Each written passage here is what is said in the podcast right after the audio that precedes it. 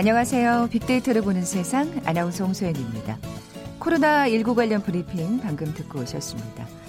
뭐 앞서 브리핑에서도 들으셨습니다만 오늘 학생들의 3차 등교 개학이 진행됐습니다. 다른 나라의 사례들을 이미 경험한 상태라 매번 긴장하게 되죠.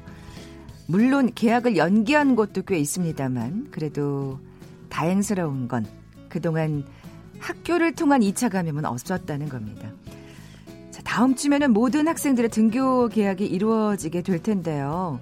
아직도 참 살얼음 판 위를 지나는 것 같은 조심스러운 마음이죠. 나 하나쯤이야 하는 마음 아직도 갖고 계신 건 아닐 겁니다.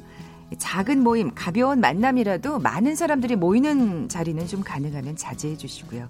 개인 위생을 철저히 지키는 것 또한 절대 잊지 마시기 바랍니다. 잠시 후 세상의 모든 빅데이터 시간에 3차 등교 계약에 대해서 자세히 빅데이터 분석해 봅니다. KBS 제일 라디오 빅데이터를 보는 세상 먼저 빅퀴즈 풀고 갈까요? 자, 오늘 학생들의 3차 등교 계약이 진행되고요. 주요 감염 위험 지역인 학원에 대해서 계속해서 특별 점검을 이어가겠다는 정부의 발표가 있었습니다. 지난 1일부터 클럽이나 노래방 같은 이 집단 감염 위험이 높은 장소에 들어갈 때 이것으로 개인정보를 기록하는 방식이 시범 운영되고 있죠. 다음 주부터는 전국의 모든 고위험 시설, 또 종교시설과 영화관 등 일반 다중이용시설 일부로도 확대될 예정이라고 합니다. 학원도 이것으로 확인 과정을 거친 후에 입장하는 방안을 어, 방역 당국에 건의했다고 하는데요. 자, 바코드보다 훨씬 많은 정보를 담을 수 있는 격자 무늬의 2차원 코드 뭐라고 부를까요? 이걸로 결제도 많이 하던데. 자, 보기 드립니다. 1번 전자여권, 2번 홍채 인식, 3번 QR코드, 4번 버스카드. 오늘 당첨되신 두 분께 커피와 도넛 모바일 쿠폰 드립니다. 휴대전화 문자 메시지 지역번호 없이 샵 9730, 샵 9730. 짧은 글은 50원, 긴 글은 100원의 정보 이용료가 부과됩니다. KBS 라디오 어플리케이션 콩은 무료로 이용하실 수 있고요. 유튜브로 보이는 라디오로도 함께 하실 수 있습니다. 방송 들으시면서 정답과 함께 다양한 의견들 문자 보내주십시오.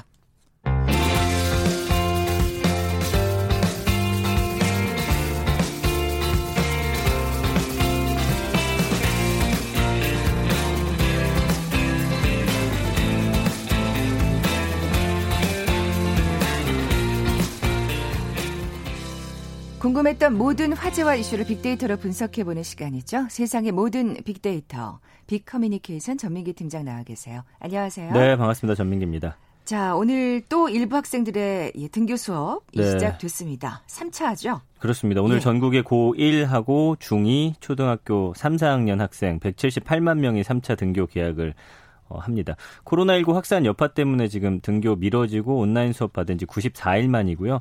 이미 등교하고 있는 281만 명 고려하면은 한 459만 명으로 늘어나서 어. 전체 학생의 77% 정도가 등교 수업을 하게 된 건데 일단은 지금 일부 학교가 등교 연기하거나 중단한 상태여서 외부 감염자 때문에 그렇죠. 이렇게 됐죠. 예, 예. 첫날 이 실제 등교 인원은 조금 178만 명보다는 조금 적을 것으로 전망이 돼요.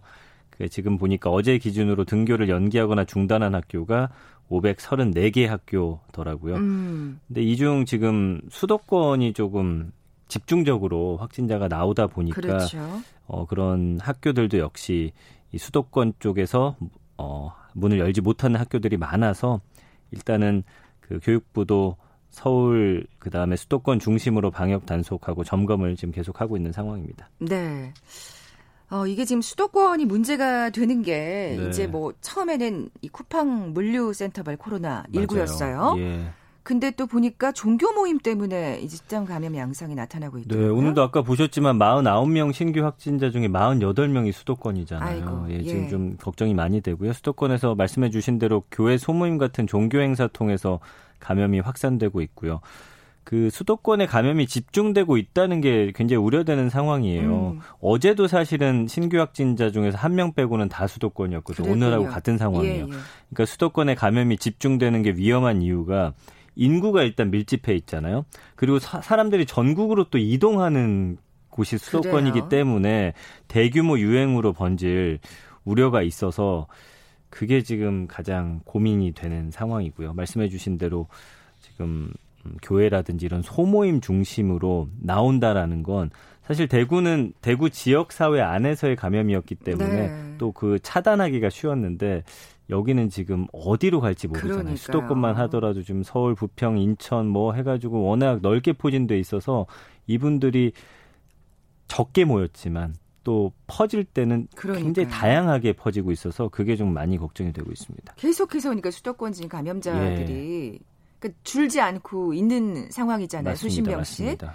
또 다음 주면은 모든 학생들이 또 등교를 시작할 텐데 네. 아이들을 정말 생각해서라도 음. 더 조심해야겠다는 생각이 듭니다. 예. 인천이 문제죠, 지금. 지금 부평 구청까지 폐쇄가 됐어요.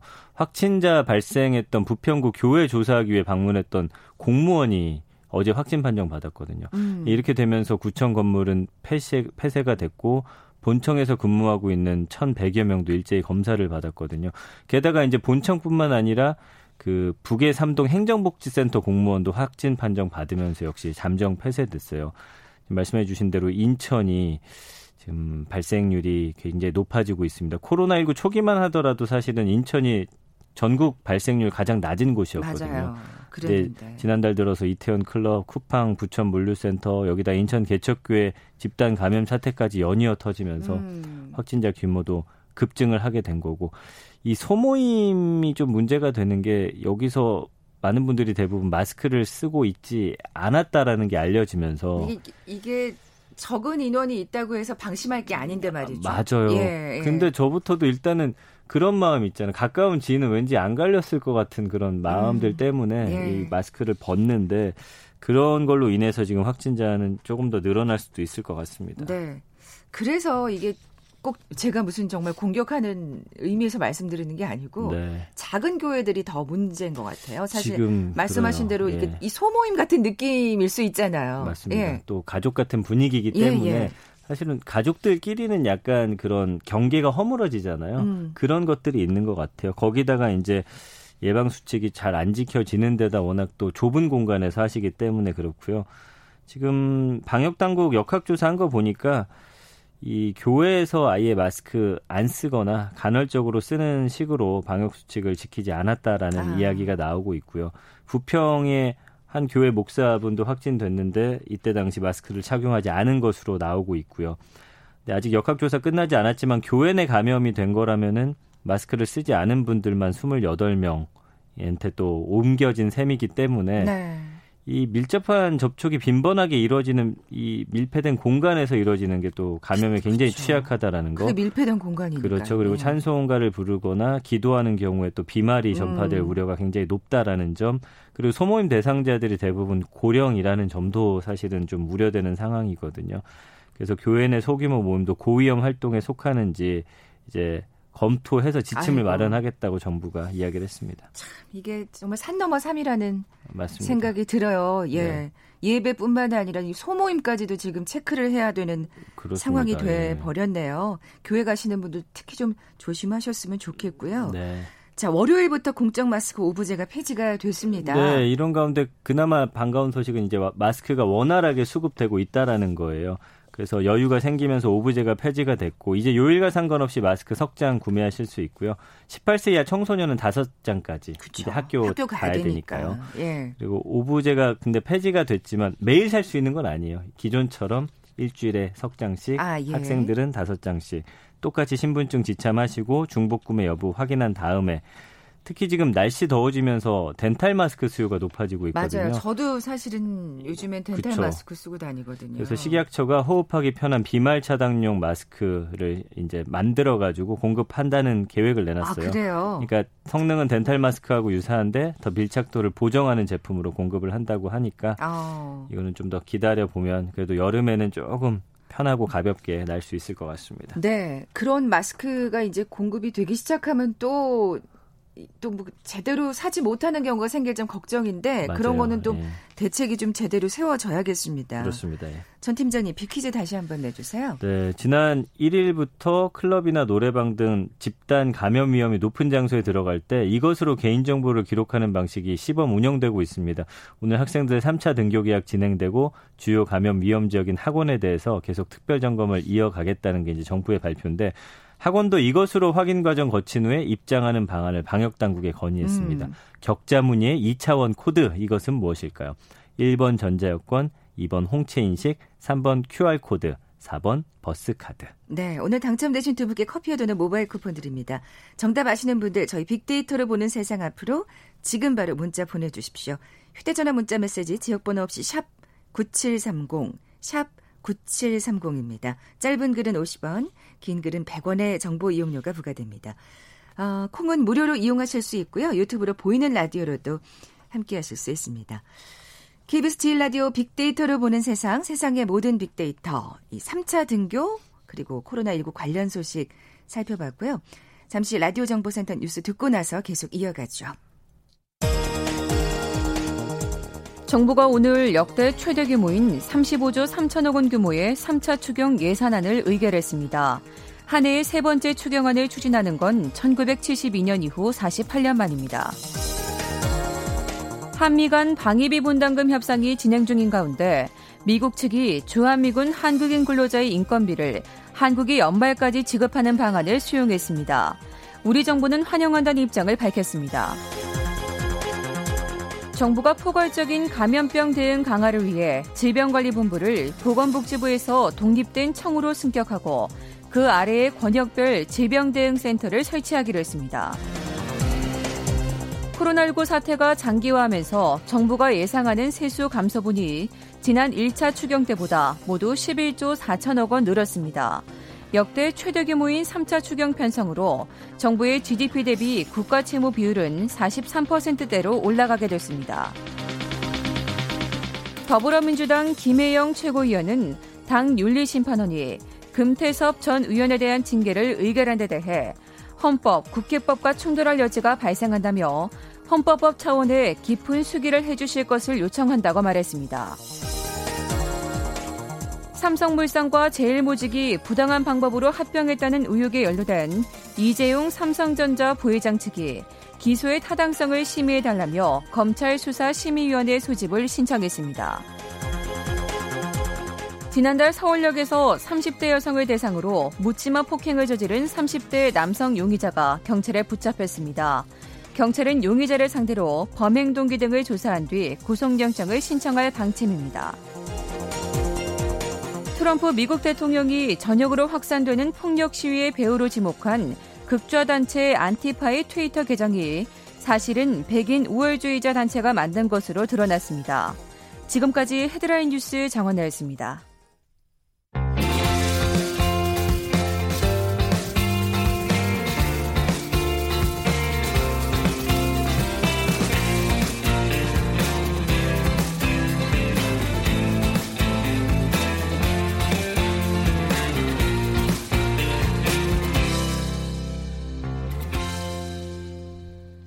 세상의 모든 빅데이터와 함께하고 계십니다. 박상호님께서 마스크 가격이 너무 올랐다고. 또 올랐군요. 아, 덴탈 마스크 좀 비싸요. 아, 덴탈 마스크 많이 올라. 다섯 배까지 비싸졌다고 하더라고요. 아유, 안 되는데. 그러니까 새로운 마스크가 진짜 만들어지면 그건 정말 네. 예 제대로 된 가격에 좀 살 수 있었으면 좋겠다는 좋겠네요. 생각이 예. 듭니다. 자, 다음 주제로 넘어가 볼게요. 네, 그 요즘 세대들의 재테크 관련 이야기를 좀 해볼까 해요. 이제 네.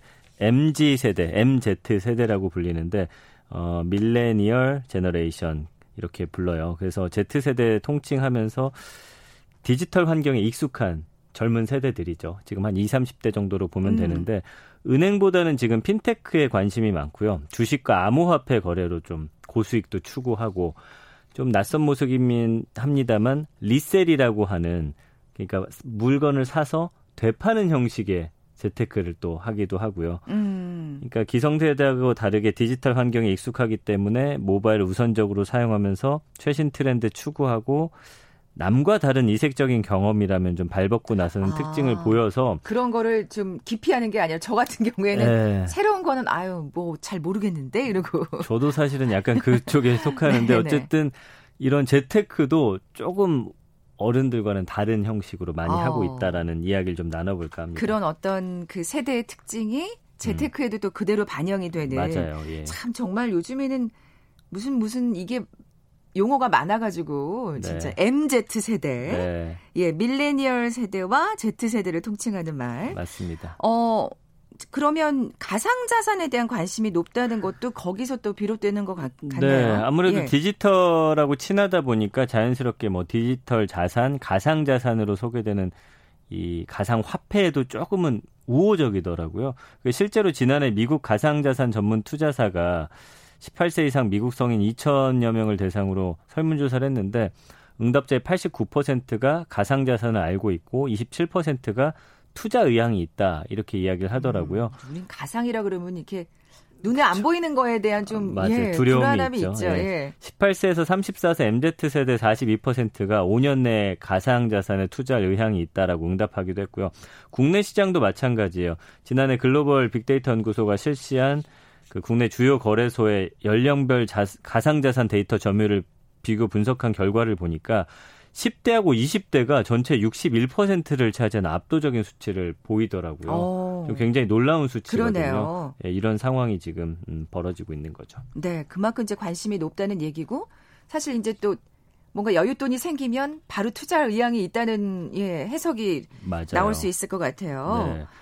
어, 이유가 뭘까요? 그러니까 MZ 세대가 기성 세대보다 비교적 암호화폐 같은 가상 자산 투자에 관심이 높은 이유 좀 약간 여러 가지 복합적이라고 봐야 되는데 일단은 은행 금리가 너무 낮잖아요. 맞아요. 거기다가 집값은 또 너무 비싸고 부동산 시장은 사실은 투자할 여력이 안 되고 여기다가 최근 이제 특정 금융거래 정보 보고 및 이용 등에 관한 법률이 국회 본회의 통과하면서 가상자산 투자가 제도권으로 다가선 것도 좀 투명성과 신뢰도를 높이는데 한몫했다라는 그런 평가거든요. 음. 결국엔 두 가지인 것 같습니다. 이 이율이 너무 낮고 네. 다른 것은 투자하기엔 내가 여윳돈이 없고 그러다 보니까 자산 가상자산 같은 경우는 좀 소액으로도 투자가 가능하잖아요. 네네. 네. 그러다 보니까 이제 그쪽으로 좀 많이 몰리고 있는 거죠. 또 그러면서 뭔가 이게 굉장히 또 이윤을 많이 내기를 거기다 사실은 그 좀 위험한 심리인데 그렇죠. 한방 걸리라는 심리가 좀 있어요. 아무래도 네. 지금 어떤 우리 젊은 층들은 지금 뭔가 아무리 열심히 해도 돈이 안 모이니까 크게 확 뭔가를 한 건 할 이렇게 사실 표현하기 는 그렇지만 네. 그렇게 투자할 만한 게 없잖아요. 음. 그러다 보니까 그런 심리도 사실은 굉장히 반영이 돼 있죠. 네. 아까 그래서 명품을 되팔기도 한다고? 네, 이제 리셀 같은 경우는 일반적인 중고 거래하고는 좀 다른 겁니다. 이제 값비싼 명품이나 희소성 있는 제품을 구매해 가지고 웃돈을 얹어 가지고 판매하는 형식이거든요. 음, 이것도 어떻게 보면 투자라고 볼 수 있겠네요. 이게 신종 재테크인 게 네. 이따가 좀 소개를 해드리겠지만 굉장히 웃돈이 많이 붙어요. 상상 이상으로. 네. 근데 그게 사는 사람이 있는 거잖아요. 그럼요. 어, 어. 그래서 이게 신종 재테크 수단으로 젊은이들 사이에 뛰어오르고 있고 엔사가 사실 그 가수 지드래곤하고 협업해서 출시한 운동화가 있어요. 음. 처음에는 21만 9천 원 한정판으로 나온 건데 이게 바로 이제 리셀 되면 얼마가 되냐면 흰색 로고는 60만 원대, 빨간색 로고는 300만 원대 거래가 됐단 말이에요. 특히 이제 지드래곤의 서명이 들어간 건 또 몇 개 안 나왔거든요. 이거는 1,300만 원에 팔리기도 했습니다. 야, 이건 사기도 힘들겠네요. 그렇잖아요. 그러니까 에, 에. 30만 원, 뭐 40만 원 투자해 가지고 몇백만 원이 되기도 하니 그래서 그렇게 줄을 서시나 보네요. 맞습니다. 그래서 어. 발매되는 매장에서 몇 시간 줄 서고 심지어는 전날 이틀 전에 줄 서기도 하거든요. 그래야 겨우 응모권 제출할 수 있고 추첨을 통해서 당첨돼야만 살 수 있음에도 수많은 지금 MZ 세대들이 응모하고 음. 있고요. 사기만 하면 천문학적인 수익률을 그러니까요. 올릴 수 있기 때문이죠. 아, 이게 본인들이 신으려고 물론 줄을 서시는 분도 있겠지만 이, 있죠. 그렇지 않은 경우가 있다는 얘기군요. 맞습니다. 그래서 스니커 테크라는 신조어가 생겨났다면서요. 스니커즈랑 재테크가 네. 합쳐진 말이에요. 그러니까 한정판 스니커즈를 사들였다가 더 비싼 가격으로 되판다라는 거고요. 새로운 재테크 수단이 되고 있고 그 다음에 이제 명품이나 명품백, 명품 시계 투자해서 되파는 그런 사람들도 있었는데 이제는 이 수익률이 이 스니 스니커테크보다는 좀 낮게 되다 보니까 스니커테크가 지금은 아, 가장. 각광받고 있는 전 세계 젊은이들이 하고 있거든요. 그 미국의 한 투자은행 자료를 보니까 세계 스니커즈 리셀 시장이 지난해 한 2조 5천억 원 규모에서 2025년에는 7조 4천억 원 규모까지 성장할 걸로 지금 전망이 되고 있거든요. 아이고. 그래서 이거는 그냥 무조건 수익이 난다. 100%다. 음, 음. 이런 믿음이 있기 때문에 어떤 희소 가치 요즘에 일부러 이거를 또 노리고서 이 업체들도 아주 적게 발매를 합니다. 아, 음. 전 세계에서 예를 들면 300켤레 이렇게 되면은 정말 사기가 힘들잖아요. 그렇게 해서 또 비싸게 파는 거잖아요. 마케팅 하면서 네. 그 회사의 어떤 가치도 올리고 오히려 이 리셀 하는 걸 사실은 어떻게 보면 불법이 될 수도 있거든요. 근데 그걸 내버려 두는 건그 어. 그 어떤 운동화의 가치도 그렇고 이 회사의 가치도 같이 올라가기 때문입니다. 음, 분명히 이건 조금 부정적인 또 효과가 있다는 생각이 좀 드는데 네. IT 업계가 이런 흐름에 주목하고 있다는 얘기는 또 무슨 그래서 우리 국내 얘기일까요? 최대 그 N포털의 자회사가 있는데 한정판 스니커즈를 거래할 수 있는 플랫폼을 만들었어요. 왜냐하면 개인 대 개인으로 하다 보니까 사기도 있고 가짜도 많았던 거예요. 돈 받고서 물건 안 보내준다든지. 그래서 이거를 한 대기업이 아예 플랫폼으로 만들어서 우리가 그러면 제대로 거래하게 만들어 주겠다. 어, 실시간 변동 데이터 기반으로 해가지고 판매자하고 구매자 간의 희망가가 일치할 경우에만 익명으로 거래가 이루어지게 하고요. 거래 체결 후에는 박스, 상품 태그, 오염, 가품 여부를 검토해가지고 합격한 제품만 구매자가 배송을 하는 서비스. 안전한 시장이 되는 거군요. 스니커즈 전용 시장이라니 대단한데. 이런 플랫폼이 또 나올 거라고는 상상도 못했어요. 그러니까요. 스니커즈를 대파는 거를 세상에. 대기업이 이거를 중간에서 해준다. 네. 예, 참이 세상이 많이 바뀌었죠. 그러니까요. 네. IT 업계도 참 발빠르긴 하네요. 맞습니다. 아까 뭐 명품 얘기도 하셨습니다만 이 예. 시사 같은 경우가 가격을 이제 올리겠다고 공언을 했어요. 그러다 보니까 오르기 전에 사려는 줄이 아니 그 백화점에 줄 선 거 보셨죠? 아유. 근데 그래서, 마스크나 좀 쓰고 네. 줄을 서시지. 그것도 또 사가지고 웃돈을 얹어 팔려는 결국엔 리셀러들이 모였기 때문이거든요. 그렇군요. 그래서 예. 다음날 뭐 시사 가격이 최대 26%까지 인상됐고 각종 중고거래 플랫폼에서는 이전 가격에서 100만 원 가량 웃돈 얹은 이 시사 100이 또 바로 팔리기도 했거든요. 네, 음. 네, 명품도 이런 식으로 팔리고 있어요. 되게 명품이나 이런 뭐 값비싼 스니커즈뿐만이 아니라 또 다른 것도 리셀이 된다면서요. 그 요즘에 난리가 났던 별다방 사은품 가방이 있거든요. 이게 이제 지난달 21일 보니까 서울 여의도 한 별다방 매장에서 이거 좀 큰 화제 됐었잖아요. 네, 음료 네. 300잔 사고서 한 잔만 가져가고 그다음에 이 백만 17개 받아가가지고 사실은 큰또 어, 비판을 받았었거든요. 음, 그분은 진짜 유리셀하기 위해서 사신 거죠? 아, 맞아요. 네. 지금 이 백의 시세가 현재 8만 원에서 9만 원, 비싼 건 12만 원까지도. 그래서 음료 7 17잔을 구매하면은 이걸 주는데 최소 비용이 6만 8천 원이니까 이 사람 같은 경우는 120만 원가량 투자해서 적게는 20만 원에서 많게는 한 37만 원 정도 손에 쥐게 되는 셈인데 이것도 굉장히 리셀로 각광을 받고 있는 상황입니다. 아유, 참. 이 저는 사실 정말 기성세대라서 좀 이해를 못하는 것 같긴 한데 네. 이게 리셀이 이렇게 매력적인 이유가 있을까요? 확실성이에요. 그러니까 제 아무리 우량주도 수익을 담보하지 못하잖아요. 이 리셀은 사면은 무조건 오른다. 아하. 100% 오른다라는 그게 있어요. 그렇군요. 내가 노력한 만큼 결과가 돌아오다 보니 젊은 세대는 지금 노력한 거 대비 나에게 돌아오는 게 없다라고 굉장한 좌절감을 느끼고 있는 세대이기 때문에 리셀은 제조사에서 뭐 갑자기 물건을 더 만들어내지 않는 한은 가격 상승이 보장돼 있거든요. 그리고 한정된 수량에 반해서 수요자는 몰리니까 무조건 가격 오르고 떨어진다는 리스크도 굉장히 낮아요. 음. 그래서 한 달에 한 번쯤 고생해서 한 뭐 30만 원에서 많게는 100만 원 정도 용돈벌이가 되고 다만 이제 제품 발매 소식 듣고 3, 4일 전부터 캠핑을 한다든지 시간과 노력이 필요해서 이 전문업자가 아니고서는 돈을 충분히 벌기는 어렵거든요. 그런데 젊은이들은 그럼에도 불구하고 내가 이 노력한 만큼의 어떤 그쵸. 보상이 된다라는 생각이 네. 있기 때문에 리셀에 굉장히 열광하는 겁니다. 어쨌든 이것도 사, 실은 진짜 앞, 앞서 말씀하신 대로 지금 워낙 돈을 벌 기회가 없다 보니까 사실 이렇게 리셀 현상이 또 예, 또 각광을 받는 게 아닌가 하는 생각도 네. 들고요. 좀 씁쓸한 나는 그런 느낌입니다. 그런 사회적인 모습도 담겨 있죠. 네. 지금까지 세상의 모든 빅데이터 빅커뮤니케이션 전민기 팀장과 함께했습니다. 고맙습니다. 감사합니다. 자, 오늘 빅퀴즈 정답은 3번 QR코드였죠. 965 하나님 그리고 1563님 어, 정답 보내주셨습니다. 두 분께 선물 보내드리면서 물러갑니다. 빅데이터로 보는 세상 내일 뵙죠. 고맙습니다.